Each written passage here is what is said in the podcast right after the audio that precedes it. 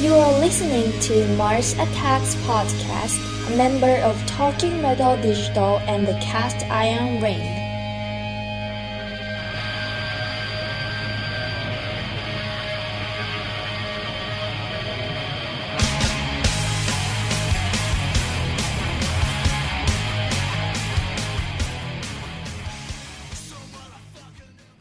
Hey, this is Mike Orlando from Adrenaline Mob. Hi, this is Bruce Kulick. Hey everyone, this is Dave Meniketti from Y&T. Hi, this is Chris Poland. Hey, this is George Lynch, Lynch Mob, Dokken, and all kinds of other projects. Hey, pay attention.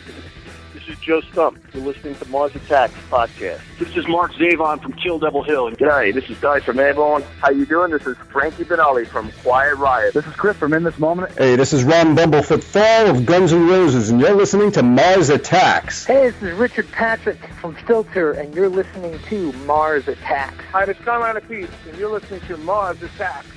Yow! Hi, yeah, okay, so hey, this is Paul Shortino. How you doing? Formerly of Rough Cutt Quiet Riot and currently with King Cobra. You're listening to Mars Attack.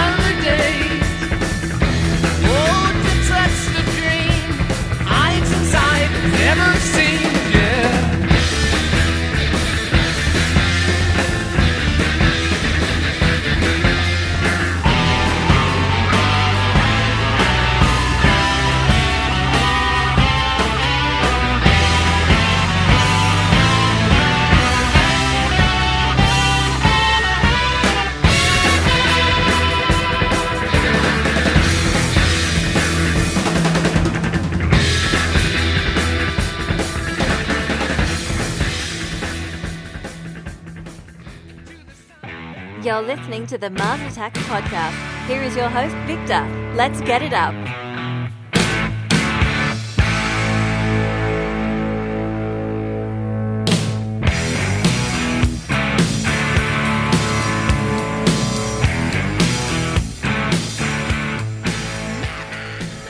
Welcome, one and all, to episode number 87 of the Mars Attacks podcast. I am your host, Victor, and we are here with another exciting episode. Uh, this is something that originally aired a few weeks ago on Talking Metal Digital on the live Mars Attack show that I did a few weeks back. Uh, this was actually done the same night as uh, the Mark Striegel interview that was released two episodes ago. But I did want to release that in conjunction with um, in conjunction with the Z-Man and Chris from Decibel Geek podcast episodes.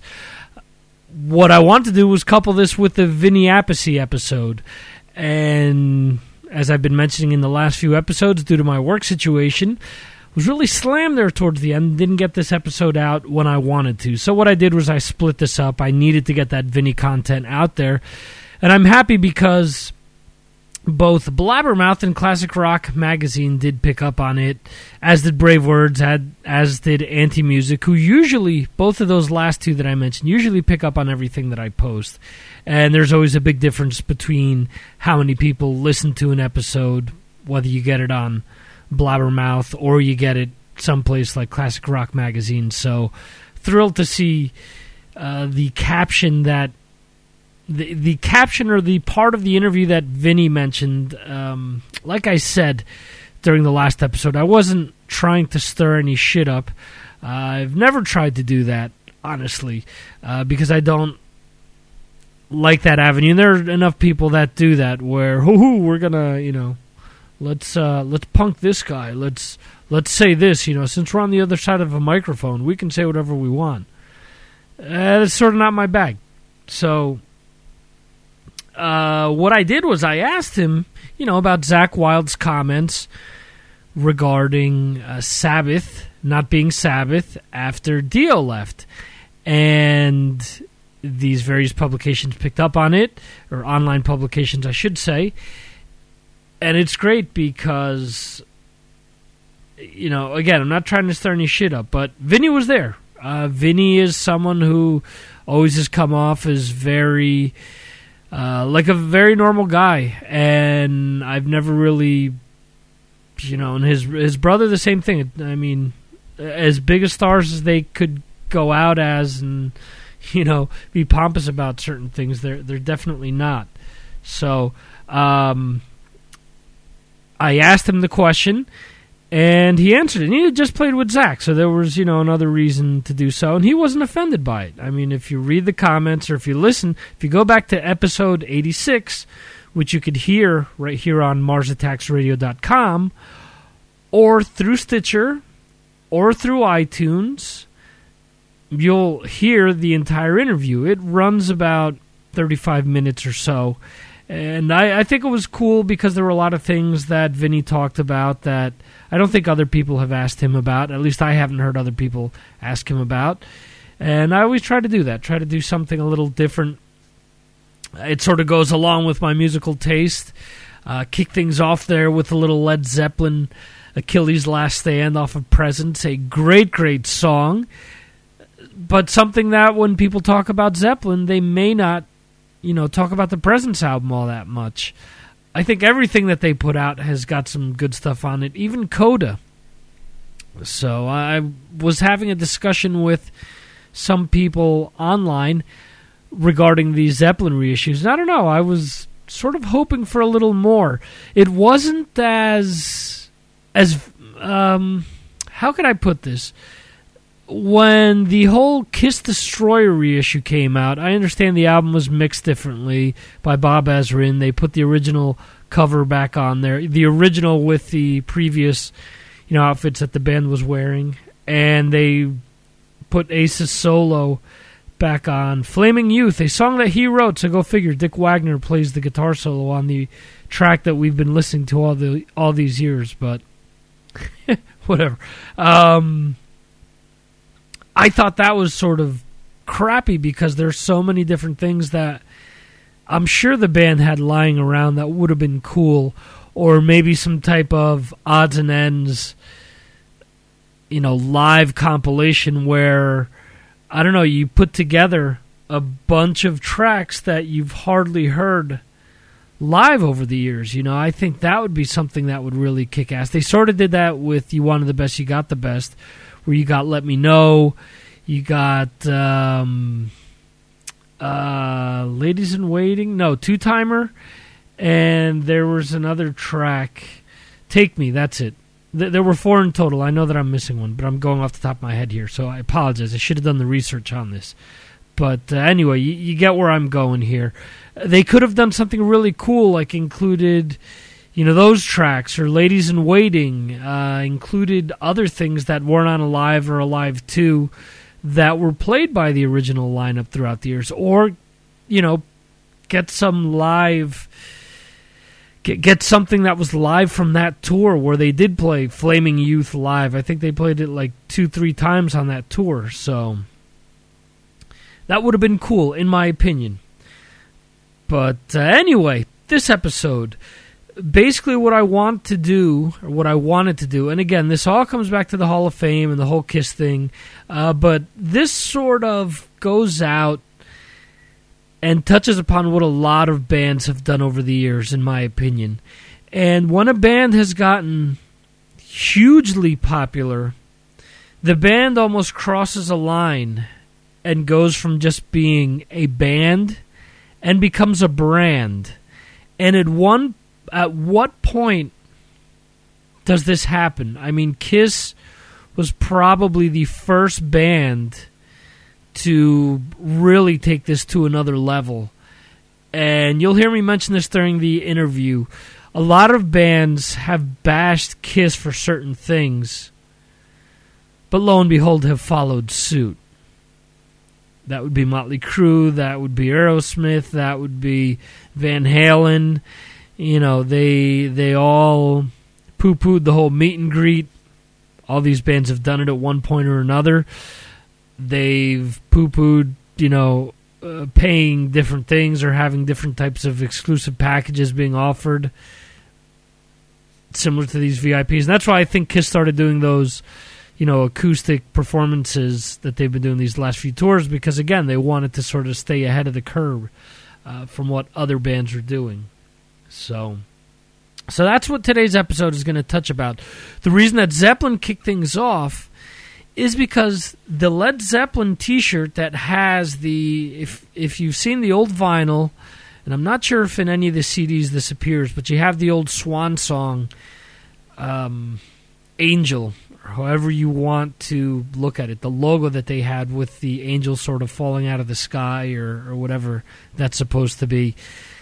That T-shirt is the T-shirt that sold the most out of any musical merchandise uh, in the entire history of the rock music industry. Second and third, we'll touch on tracks by both of those bands coming up. Before that, I do want to remind you guys I touched on Talking Metal Digital there for a second. I do want to mention to go over to ironcastring.com and check out all of the podcasts that are part of that network. Obviously, I'm part of both Talking Metal Digital and the Ironcast Ring. There are a lot of great shows on there. We have Scott from Focus on Metal on here today. Uh, we've also had in the past members of Radioactive Metal and uh, Signal to Noise and Iron City Rocks on. Uh, I've also been on Shockwave Skull Sessions in the past with Bob Nalbandian. So uh, there are all those great shows along with Wiki Metal, Bonehand Half Hour, uh, Bob's other shows, The Couch of Metal, and the Hard Radio podcast. Uh, there's also the Wicked Ways podcast as well as, and I apologize if I've already mentioned Wiki Metal, but there's Wiki Metal. so there you go. Go to Iron, IronCityRocks.com to check out about Iron City Rocks, but I meant to say is castironring.com. And don't forget about Talking Metal Digital, as I said. Check out the stream that we have up there. We've refreshed music uh, within the last um, few weeks. Be looking to do that again shortly. Uh, when I have some time this weekend, we'll hope to update some of the tracks on there. I don't know. What do you guys like listening to? You guys like listening to more of the classic tracks, or you like newer tracks? You like you like deep tracks? What do you like listening to? Let me know. Drop me a line at input at marsattacksradio.com or you can leave your comments right there on the Facebook page, which is facebook.com forward slash Mars Attacks Radio. Uh, you can also go to Talking Metal Digital on Facebook, which is facebook.com forward slash Talking Metal Digital, and let us know as well. I'm able to read those comments as everyone else is, but anytime that there are comments posted, you know, I do check them out. What else? Oh, you could also drop me a line via Twitter or the G Plus page. We're trying to work that up as I've um, read a whole spiel on how that helps promote web pages, so that's essentially what we're doing. So so go to Google Plus, go to our Google Plus page, which is google.com forward slash plus Mars Attacks Radio, and help get the word out there. Hit the plus one or plus whatever number you see next to an article or next to the page, and help get the word out there to your friends and whoever else might be interested in checking out the show. All these great links are up on the MarsAttacksRadio.com website anyway, so you'll find links to Facebook, Twitter, Google Plus, and so on and so forth. You'll find all that on the right hand side of the site. You'll also find ways of helping the podcast out by hitting the donate button and donating whatever it is that um, that you would like. If you can donate a dollar, that would be cool. If you can donate twenty, that would be awesome. Also, if you want to donate uh, a specific amount of money and get a song played during the show, we can arrange that for you. So, and maybe I'm opening up a, a can of worms here, but if you have a band and you want to get them played, send me a message. Input at MarsAttacksRadio.com. And depending on who it is and how kind of a donation you, you want to make, you know, we might uh, we might be able to work something out there. How about that? We might be able to sponsor the show for a week or, or something like that. So we'll see. Uh, we're open to all that good stuff. Also, there are links to affiliate stores that we are connected to per se. If you go to any of those affiliate stores, oh, you know, we get a cut of what you purchase. You don't pay anything else. We just get a small cut of exactly what it is that you purchased. Uh, the best way of doing that is by going to the Amazon store and clicking on our Am- Amazon link before uh, before you've actually um, uh, gone ahead and done a purchase. I apologize. I'm, I'm opening up the site and still trying to figure out why Spotify isn't displaying my entire playlist for 2013. And I'm a little late on that, but with everything going on, I just kept pushing it off, kept pushing it off, and I have a list of you know about a hundred hard rock and metal albums that I checked out. wasn't absolutely everything that I listened to. I probably missed a few things here and there, but you guys get the general idea. There's also some EPs that I checked out that I really liked, and some cool non hard rock or metal albums that I enjoyed as well. So check those out. And again, you could either leave a comment right there on MarsAttacksRadio.com or you can send us a message through one of the various avenues that we've already covered. So basically, getting back to today's topic bands that have become very popular and become more of an extension of themselves and become a brand. Here's a band that I know of that I've personally asked people, hey, what's your favorite song by the New York band, the Ramones? And have people look at me like, you know, you, you're you're asking if they if they'll some if they'll perform some type of a lewd act with you because there are a lot of people that think the logo's cool but don't actually know that the Ramones is a band. Yes, Johnny, Joey, CJ if you have one of the, you know, mid 90s shirts like from when I went to go see them and Marky or you could have the Dee and Tommy version the Ramones, yes, they it's whoever is getting money off of their merch, you know, has to be getting some great checks at the end of the month or, you know, whatever it is, merch checks or, or royalty checks or whatever it is. I mean, because the band off of that logo alone and whoever designed that logo, I hope that they had some type of a deal in place where they made a, a good amount of money off of just the logo. So Anyway, here's a track that I have always loved since the first moment that I've heard it. It is off of the album Brain Drain, and this is I Believe in Miracles by the Ramones.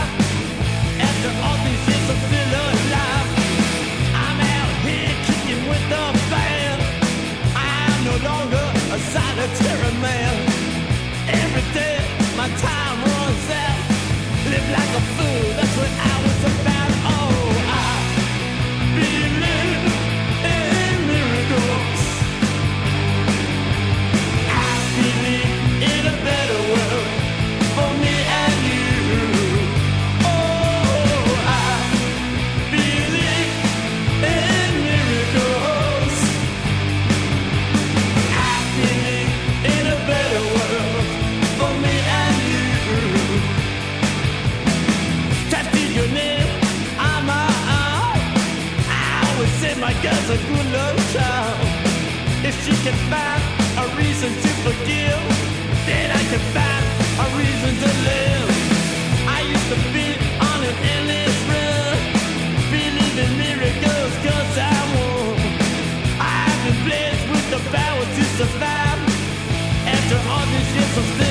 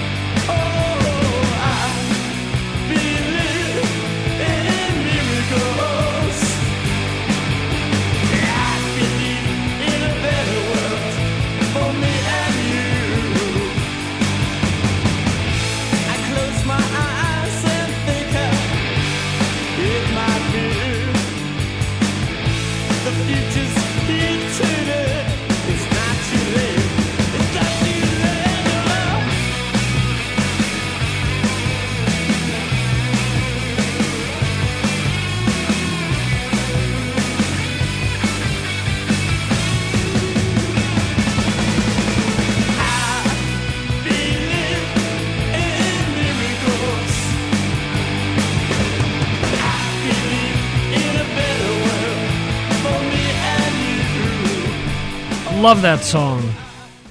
If I ever did some type of a cover show, would be a track that I would definitely push to do live. You know, just think that that song would be a lot of fun to play. So yes, the Ramones in their T-shirts have taken things to the next level. Here's another big money winner at your local Hot Topic store. And by the way, I have all three of the T-shirts that that I'm going to discuss. I did Ramones, I did Zeppelin, and this band actually wrote a song about the Ramones, which the Ramones later covered. So the song Ramones by the Ramones is actually not originally by the Ramones. Got it? It's originally a Motorhead track. And Zeppelin, Ramones logo, and the Motorhead logo are the three biggest selling merchandise pieces or merchandise t shirts of all time when it comes to any hard rock or metal act. So that's sort of what we're going for here, you know, the the transition over from a band to a brand and seeing these t-shirts at your local hot topic or Walmarts. I'm seeing them over here in Spain at the local, you know, equivalent to Walmart here. So, and I know the last time I was in the states, which is close to 5 years ago, uh, actually, yeah, four four years and change. I was seeing them at Walmart already, so I could just imagine what it's like today. So let's get into a track off of the great Motorhead album 1916. Name of this track is No Voices in the Sky.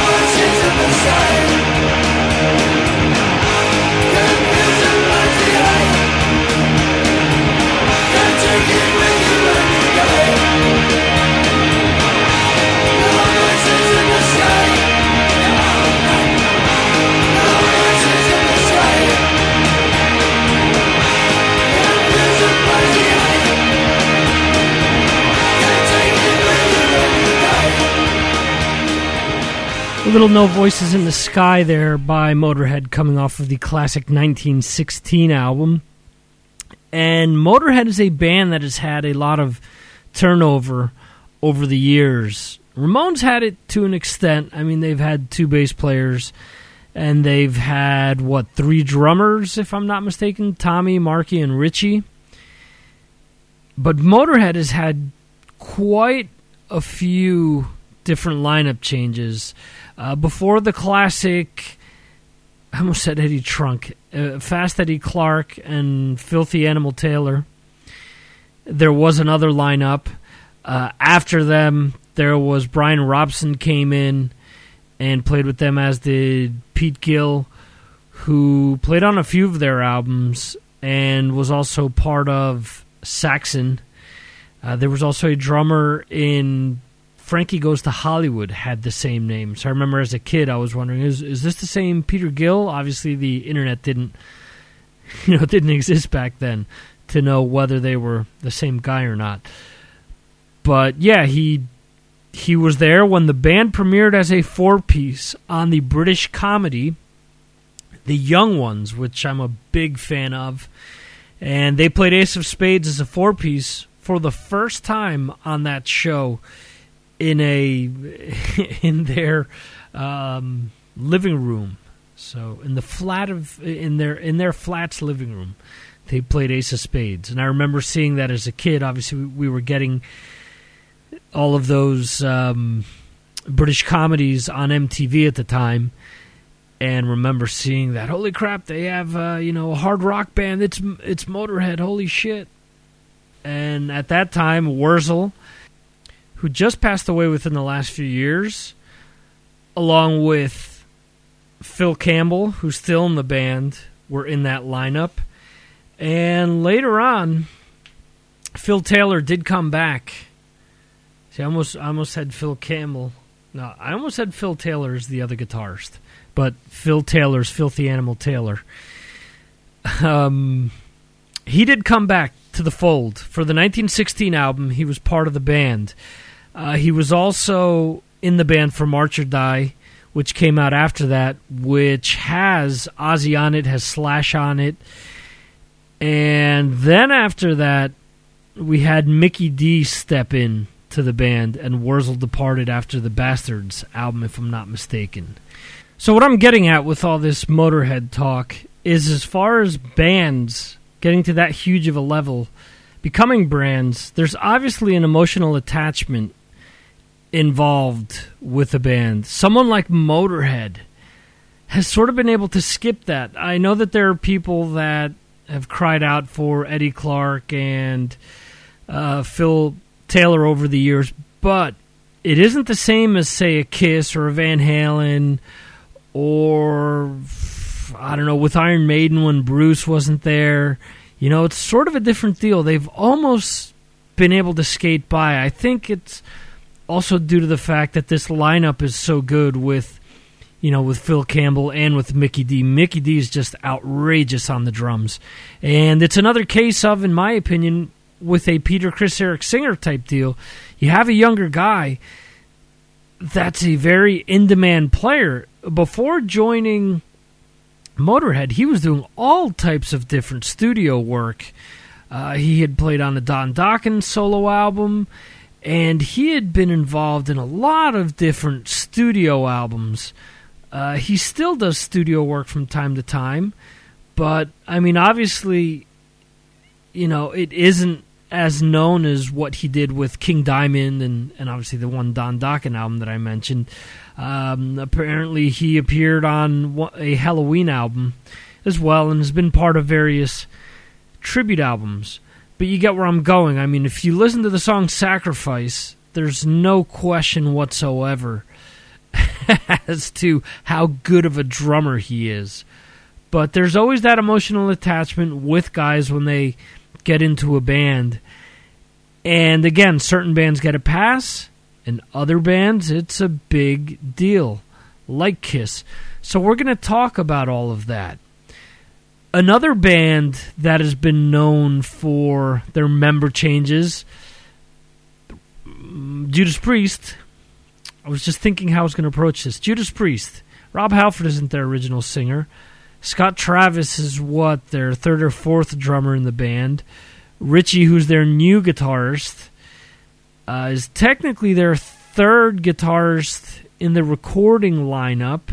Uh, but if you look at the true history of the band, apparently, and this has been well documented, the only one that you know was with the original inception of the band is KK Downing. KK's gone, so there's zero original members in the band. Glenn Tipton joined a few years after the band was formed. So, I mean, it's similar to the Pete Best, you know, Beatles type deal where there, you know, he, Ringo didn't come along until later. So it's similar to that where the band was playing and Glenn came on. He really wasn't a songwriter or, or the big time songwriter that he became until, you know, the band really uh, started having some sort of confidence in him. And this is an album that actually turned a lot of people off, but is a favorite of a previous co host on here, special guest, I should say, uh, Chris from the Decibel Geek podcast. This is Turning Circles coming off of the Point of Entry album. Another little tidbit for you there. The U.S. cover and the European cover are not the same. The U.S. cover has that long strip of dot matrix printing in the middle of a desert. The European cover has some sort of I mean, statue of some sort in the either early evening or early morning. So I guess that didn't sort of get across for for one marketer or another and they ended up doing one thing in one place and one thing in the other place, similar to the whole Hellbent for Leather Killing Machine. The album is called Killing Machine everywhere outside of the U.S., and it's called Hellbent for Leather in the U.S., so go figure. Anyway, this is Turning Circles coming off of Point of Entry, and after that, we'll jump right into the interview with Scott from Focus on Metal and the Cast Iron Ring.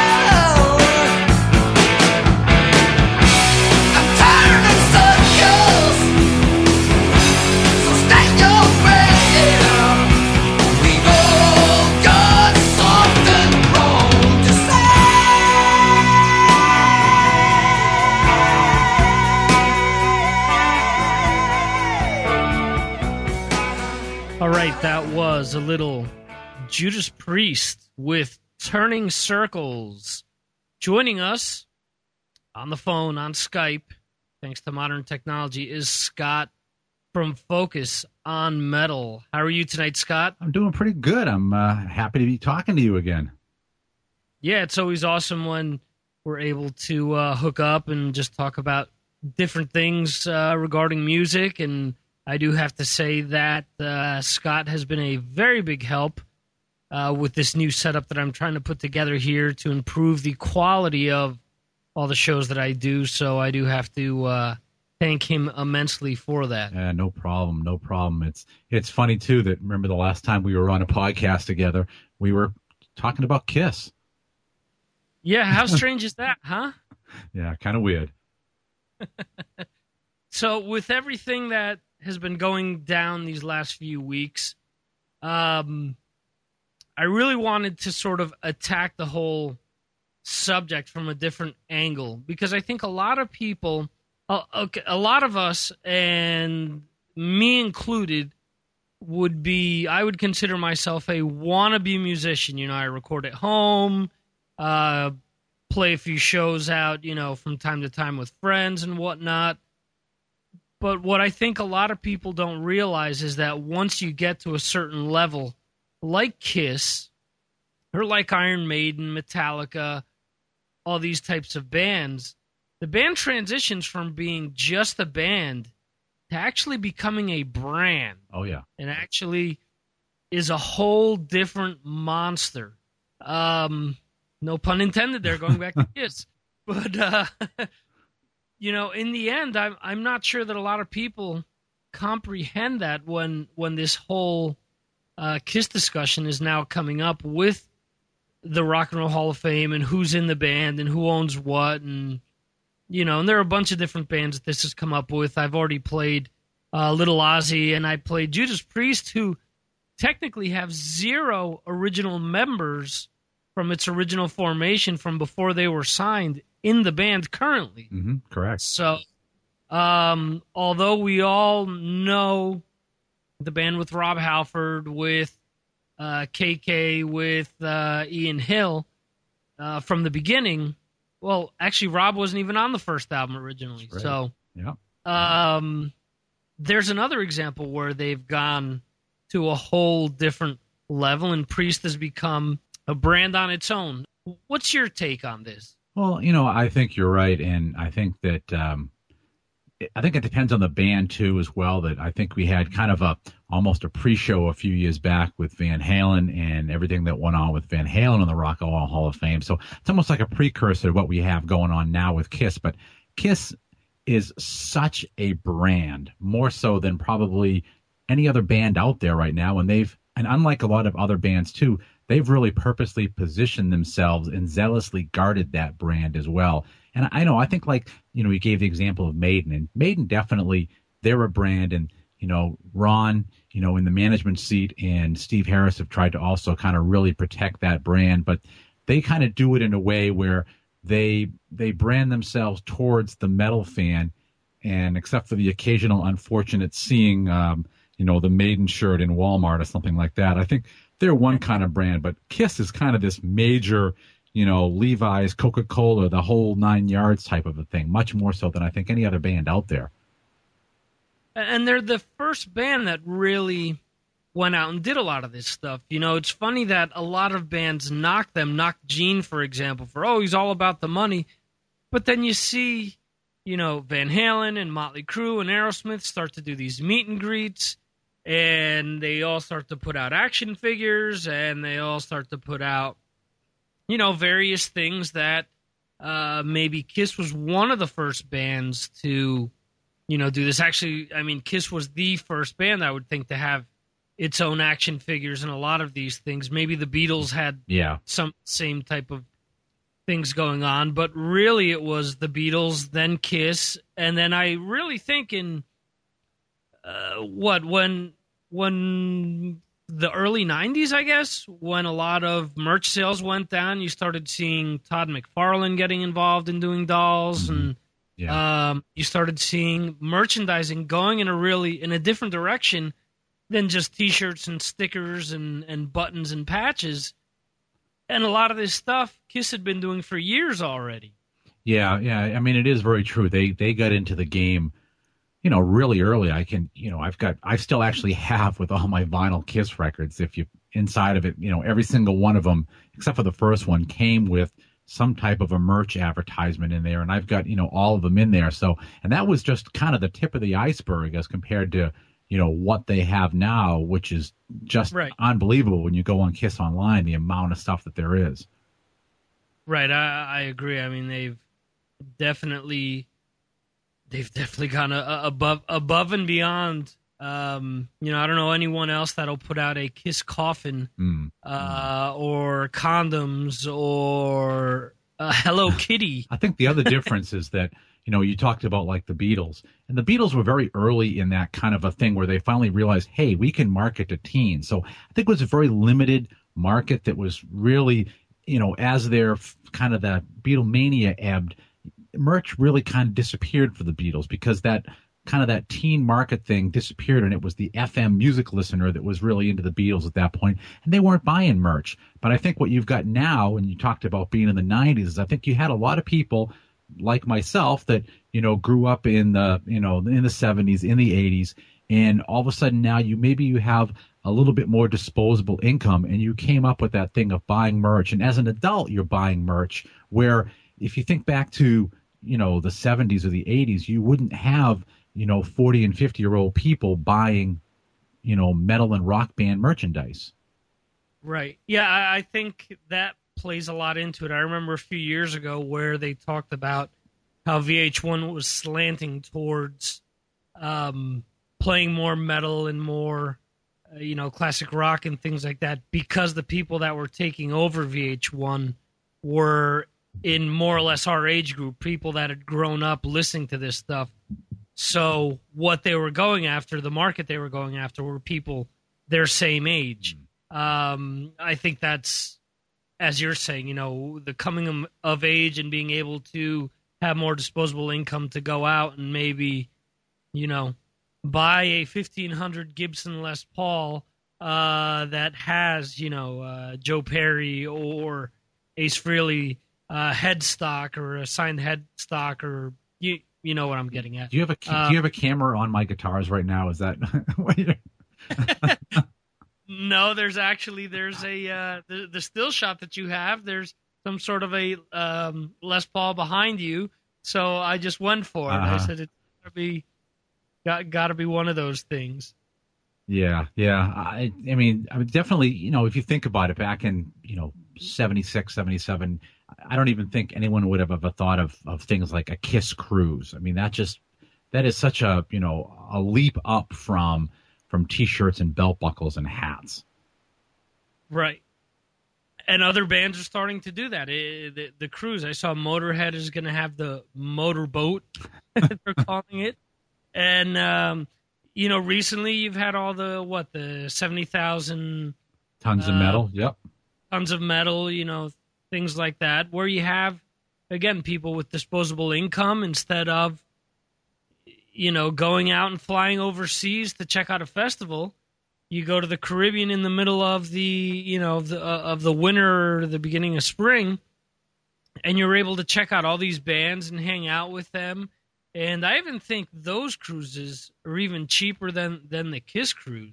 Oh yeah, yeah, definitely. I mean, they're they're just like, again, I mean, it's a marketing machine, right? They're going to maximize their return on on everything that they're doing. So you know, it, it kind of stands to you know, reason how expensive it's going to be. Now, as far as keeping the name going, I mean, there's so many bands. I know with Slayer, for example, with Lombardo being out of the band, with um, Jeff Hanneman passing away. I know that there were people calling for Slayer to uh, to retire the name. Uh, there's the whole Alice in Chains thing with Layne Staley passing away.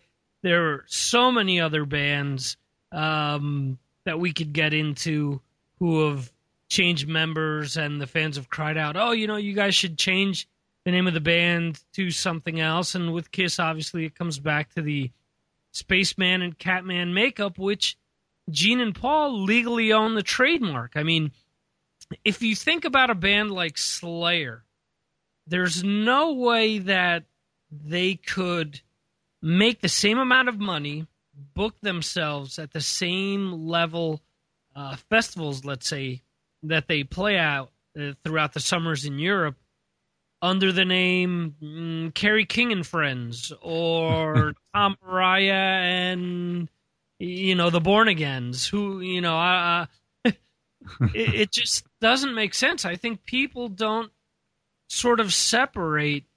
You know, again, a small band that you're playing, you know, at your local club a few times a year has absolutely nothing to do with the juggernaut of a band that's playing around the world that already has this brand where when you see Slayer, when you see that logo, you know exactly you know what you're talking about. You know, you know exactly what you're in for. Um, it isn't the same as some unknown band or some death metal band that has something that looks like, you know, uh, some some tree, you know, for lack of a better term, and you know the sort of cliche that's been going at, going around these last few years. But you know, these bands have worked on an image, and they have a certain thing that they're bringing forward to obviously attract money and fans. If not, they wouldn't be doing it. Yeah, and and you know it's you know Richie and I uh, you know on the show once we had kind of had this big conversation about this too, and um, you know we kind of focused it around Queensryche, which I think is really a great example of what you're talking about, almost to the nth degree, where you know Geoff's off doing one thing, and the rest of the band's doing something else, and if you go even on some of the ticket sites, you'll find that they are having to have the wrong picture of which band is actually playing the show. It's they're both trying to maintain that same image, but only one of them really can really carry it forward and do it effectively. And it's it's really a crappy situation for fans where they just don't know what to believe. Who is the real Queensryche? Who should carry the name? Should anybody carry the name? It's it you know, and in the end of it, I think the, the fans are the ones that end up losing. They go to the show expecting to see one thing, and they're like, "This isn't what I wanted." Right, right, and that's I mean the I guess that that goes way back to the 60s as well because you hear Steppenwolf went through that where there were up to two to three different versions of the band. Uh, LA Guns also Mm-hmm. in, in recent years, the same exact thing that you just described with Queensryche. You know, were you getting the Tracii Guns version or were you getting, you know, Phil Lewis? So many people identify with the lead singer and the voice and associate that to the band. Yeah. With Queensryche, it's sort of a special situation here where you have someone that can pull off a lot of, you know, uh, Geoff Tate's earlier vocals, which maybe Geoff can't do anymore. Right. Uh, and the other part of it too with Queensryche though is that what's interesting is that the current Queensryche or who I think of as Queensryche, which is with you know with Todd La Torre and with with Michael and all the rest of the the regular players in there, is they're continuing to carry on the Queensryche legacy that that kind of grew the band. You know, that's like from Empire back.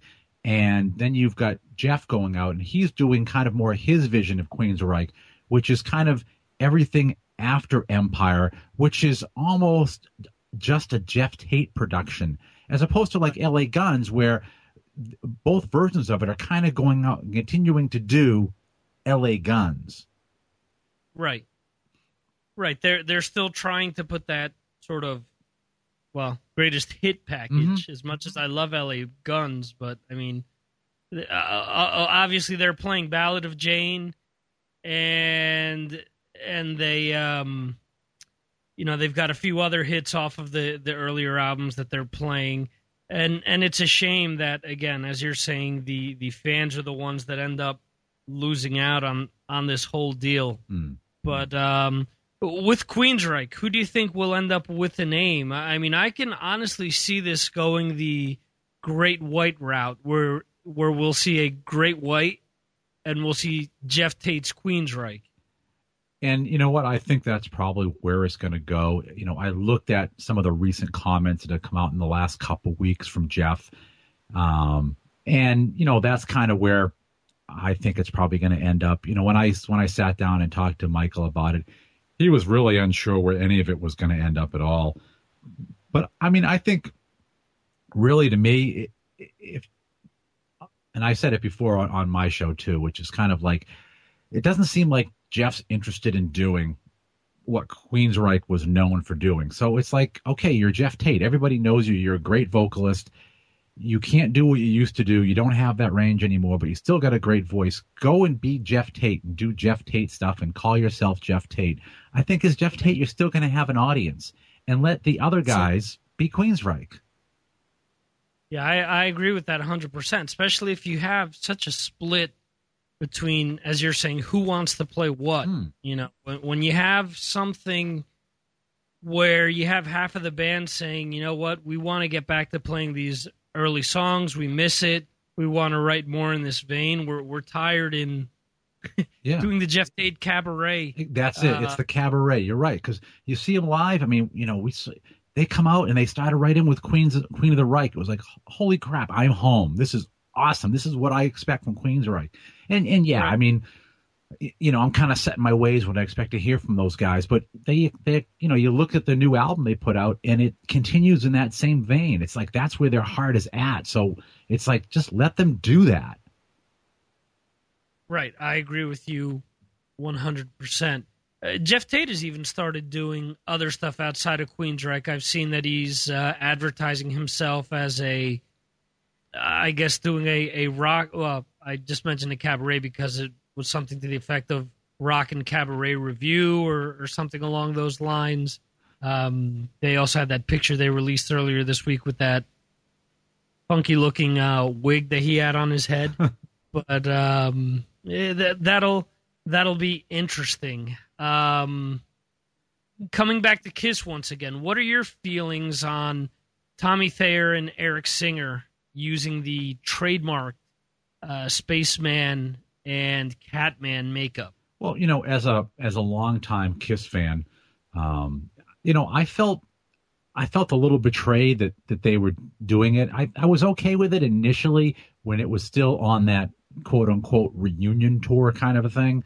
And it was like, all right, maybe this is kind of a stopgap thing and they're trust you know, maybe just trying to make a little money or whatever, and, and then afterwards maybe it'll go back to something different. But now that it's gone along for so many years after that, and they continue to do that, and at the same time they tend to make kind of deprecating comments back at you know former members that used to wear that makeup it starts Right. to grate on you Yeah, I, I hear you. I I mean, as businessmen, and you know, obviously Gene and Paul are all about the business.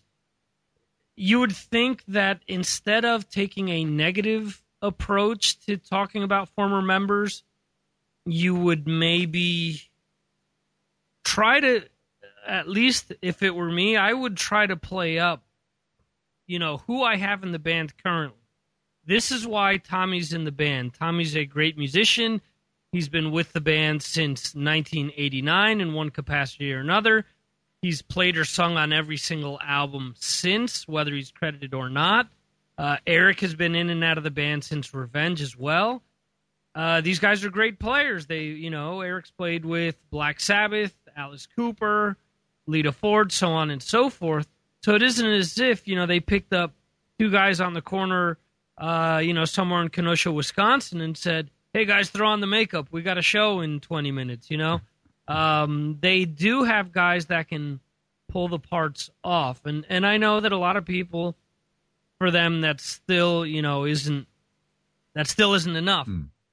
You know, one of the questions that I've sort of thrown out there recently is if the band owned the Catman and the and the Spaceman makeup when Peter and Ace first left the band, and Eric Carr and Vinnie Vincent were already wearing the makeup that Ace and Peter were wearing, would we still be having this discussion today?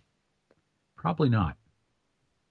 You know, I, I think that they when they had those new people coming in, I think they, they spent a lot of time with trying to get for both of those guys unique personalities for each one of them that went through several different, you know, different revisions. Wasn't Eric like the hawk at one point and Right. you know yellow chicken. yeah, you know, it's so you know they they try to do all this thing, they cultivated all of that, so they made this effort for these new members, and it, it's almost like this revisionist history where they just decided to to ignore all of that and just go with this tried and true thing.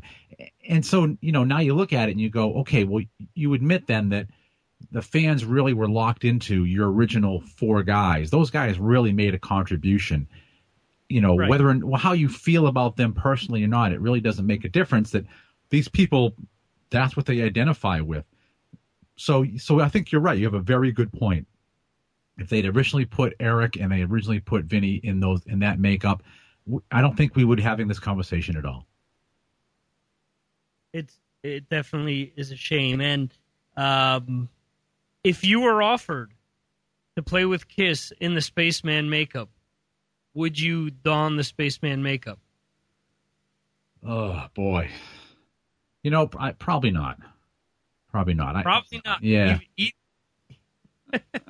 You know, I, I was, you know, a big, I was a big Ace guy growing up. You know, I had the, the, uh, the Ace poster on the wall, and you know, from the solo album, the whole thing. He was, you know, he was one of those earlier guitar influences for me, along with Joe Perry. And I just, I don't know, I, th- I think I would, I would feel like I'm, as much as people would go, oh, you, you know, you're a freaking idiot for not doing that.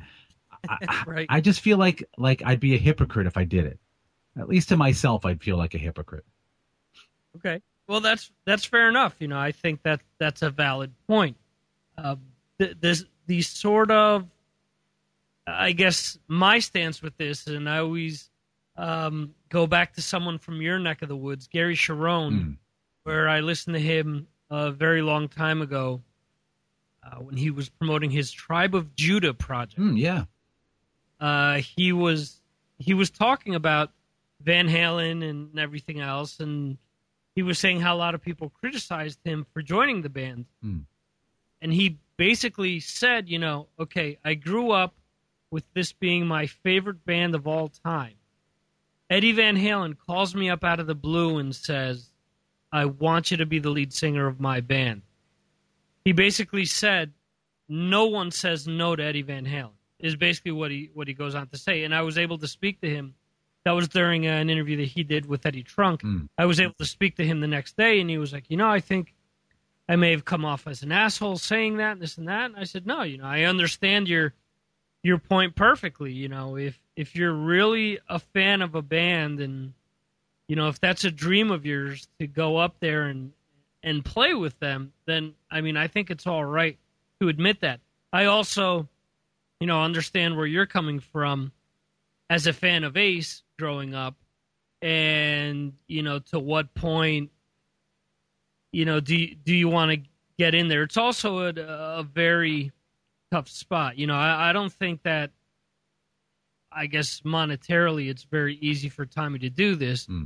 but I hmm. mean, with all the the stuff that people are throwing his way, I'm sure he's not reading the internet much. Yeah, yeah, I think the other difference too between you know like me going up there and doing that and Gary joining Van Halen is that you know if you or I were going to do that with Kiss, it, it's pretty much okay. This is what you're going to do. We want you to be here on stage at this, you know, here and then here and then here and play this song this way, and but you know it's only been recently that Tommy's really had any kind of um, his own input you know, at least off of the the last album and stuff. You know, at least Gary went in and he made an album with the band and he had a lot of input along with that. So he kind of put his his stamp on that album as opposed to you know, going up and trying to to fill a part in Kiss, you know, even you know, even um even Bruce Kulick kind of kind of fell into this too. It was kind of a all right, you're just a hired gun, kind of do your part, you know, be a good boy and play along kind of a thing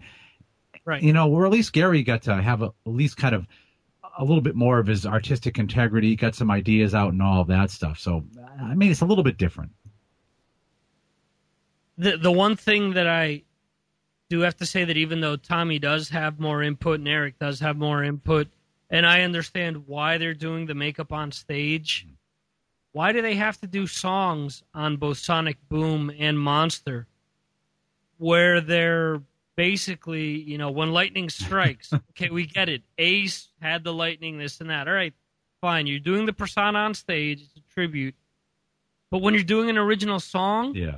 Let Tommy do his thing. I mean, Tommy is a very gifted uh, guitarist, uh, whether people want to see that or not. Um, Eric is a ridiculously phenomenal drummer, uh, arguably the most talented musician to ever play in Kiss, and you're having him do a you know cheap knockoff of a Peter Criss solo track, you know, bad in itself, and you're having him sing on it. You know, I, I don't know. I just No, it- I just don't get it. That's a very, very good point. I mean, you're absolutely right because it's true. You go back and you listen to any of the stuff that Tommy did with Black and Blue. Well, that's not the song that he would have written, and, and there's a halfway decent body of work to show what Tommy Thayer does when he writes songs, and it's not that. Right. Right. a- ab- absolutely. The the funniest thing that I read recently is that Jamie St. James comes out and says, "Oh well, uh, Gene admitted to me that they ripped us off with uh, the song Domino." and I was thinking, well, you didn't have any problem singing backing vocals in the studio on the track, so why is this a issue twenty some odd years later? so it was just sort of odd. Uh, before I let you go, Scott, we want to let everyone know about Focus on Metal. If they do want to check you out, where should they go to find out about your your shows? Um, when the podcasts are released, you guys have been doing a great series on an album that I absolutely love and think has been grossly overlooked, which is Dio's Strange Highway. Yeah, yeah, that was a big, big project. I mean, that took us like six or eight months to to put that all together. That was kind of, uh, you know, almost like metal evolution kind of thing. That's all on on uh, my co-host Richie. He came up with that idea, and we still got at least two more parts of that to go. Maybe one more. We get another person we might talk to this spring when they come around on tour, but. Um, yeah, that's been a really, really popular thing, and people have been asking us, you know, when's the next album like that you guys are going to do? And um, we have no idea. But um, yeah, if you want to check out Focus on Metal, uh, basically you can hook us up, uh, focusonmetal.net, and from there, there's uh, all the links to Twitter and Facebook and all that good stuff. And uh, we also have a news site, focusonmetal.blogspot.com, and we're always posting up all the metal news up there every day. And of course, you can hit us also on castironring.com, where you can also hit up Victor. There you go. Well, Scott, I appreciate you coming on the show. Anytime, are- anytime. Yeah, absolutely. We'll be doing this again in the future, without a doubt. Uh, the song that will lead us out of this segment is the John Corabi led Motley Crue. Should they have been known as Motley Crue? No. Okay. I, I think even those guys at this point would admit, yeah, we really weren't Motley Crue in that one. And as much as I love John Corabi, uh, that wasn't really, it wasn't Crue, And I think they even say it now, too. Okay. Well, we're gonna uh, see Scott off to "Till Death Do Us Part" coming off of the self-titled. I I almost said self-titled debut there. It's so difficult for you know bands to put out a self-titled album in the middle of their career. It's usually the, the debut album that they do that with. So there you go. The self-titled album from what was this? Uh, 92, 93, 90, Sounds about somewhere, right. Yeah, somewhere in there. yeah. All right, here we go. Little Motley Crue.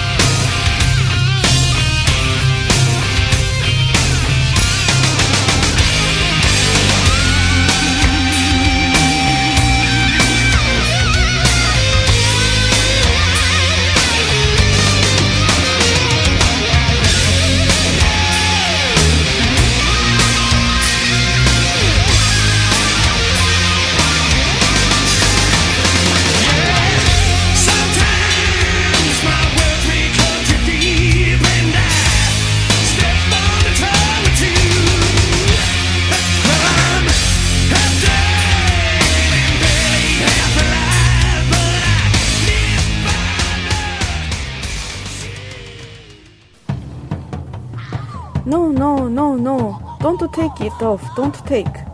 Leave it on. Leave it. Yeah, that's it. Little more Mars Attack podcast. All right, so there you go. It's a little uh, little discussion that Scott and I had, and uh, I should have looked up the date of the Motley Crue album because when I listened to Decibel Geek podcast not too long ago, I keep bringing them up uh, because I did have a, a great discussion with Chris yesterday about podcasting in general, but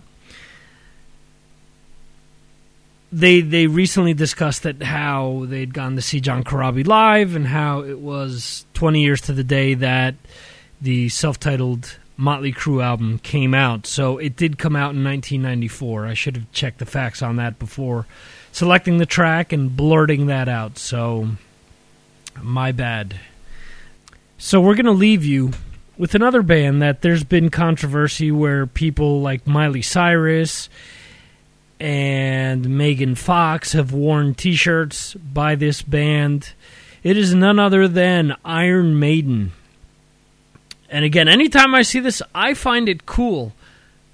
I think that it's cool to see Chris, the wife beater or the girlfriend Peter Brown, uh, wearing a Municipal Waste jacket and things of that nature with uh, all these thrash patches on it and whatnot. Something like that is a head scratcher. But when I see a Miley Cyrus or a Megan Fox or uh, someone that's in the news, a Kardashian or whatever, wearing this stuff, or Lady Gaga, there's a big deal. Oh, because Lady Gaga was wearing a Maiden t shirt. I think that that's cool personally. That's advertising the band and maybe opening the band up to people that wouldn't normally, you know, listen to someone. And let's be quite honest the difference between an album being a huge seller and just an okay seller is bringing casual fans on board. The hardcore fan is always going to buy an album by a specific band. So, I mean, whether you uh, like it or not, and you don't want to share a band with someone that isn't normally a metalhead or whatnot. But that's the truth. You know, when you have Lady Gaga go out there and wear an Iron Maiden t shirt or show up at a Kiss concert and get her pictures taken with the members of the band, you know, that's where you get a few extra thousand buys on iTunes or, you know, wherever, Amazon or, or wherever you're picking up your your CDs or MP3s or digital downloads, I should say, nowadays. So, so yeah. So let's get into a little Iron Maiden to wrap things up. Love this song. Loved Clive Burr's playing, and Number of the Beast is something that I see at the supermarket all the damn time next to the Ramones, Led Zeppelin, and Motorhead t shirts. So the cover of Number of the Beast number of the beast has to be right up there. And due to the popularity of the album when it came out obviously due to maiden's staying power as a band but also the brand that they became and go to a hard rock or metal show. And i think you'd be hard pressed to not find a maiden t-shirt anywhere in the crowd. So and this is extra special for me because i always talk about how as much as i love Nicko he's a different beast to what Clive Burr was.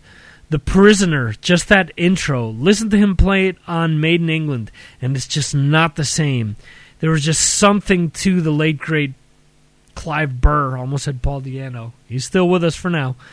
the, the late great Clive Burr in his playing that just had something to it. It's similar to when people talk about Ace and Vinnie. Vinnie was just a technical shredder, a technical beast, a one hell of a songwriter and player. But Ace was something different.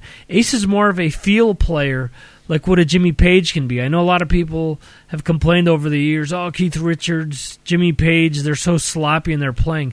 But there's just something to their playing there's a, an intangible there like Ace that maybe isn't as technically sound as someone, but there's just something to that playing that a lot of people just they don't have that it factor.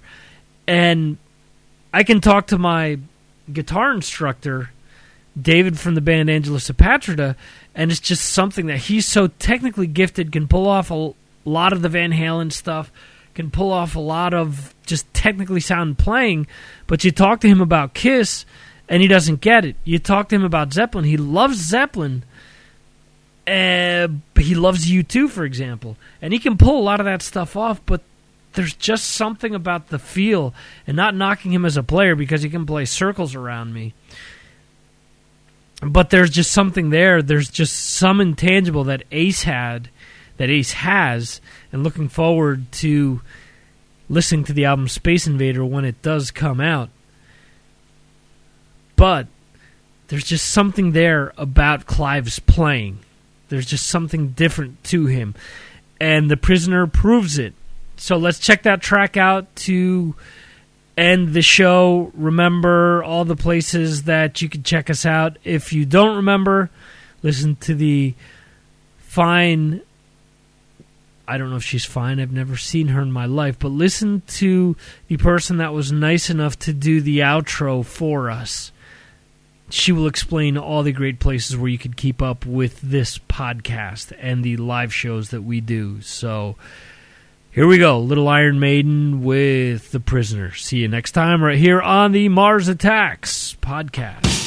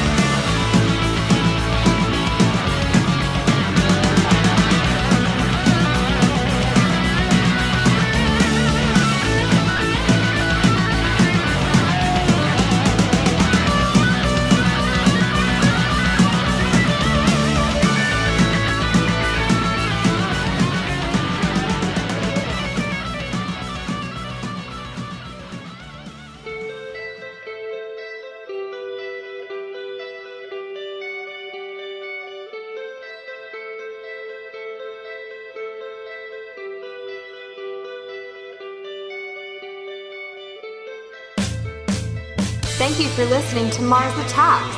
To follow the radio show and podcast, like us on Facebook by going to Facebook forward slash Mars Attacks Radio. You'll find us on Twitter also. Follow us at Mars Aries 2005. You can subscribe to the show on iTunes or Stitcher, or just go to MarsAttacksRadio.com to download or stream episodes. Or you can just go to the homepage of MarsAttacksRadio.com to find out more about the radio show and podcast. This concludes our show.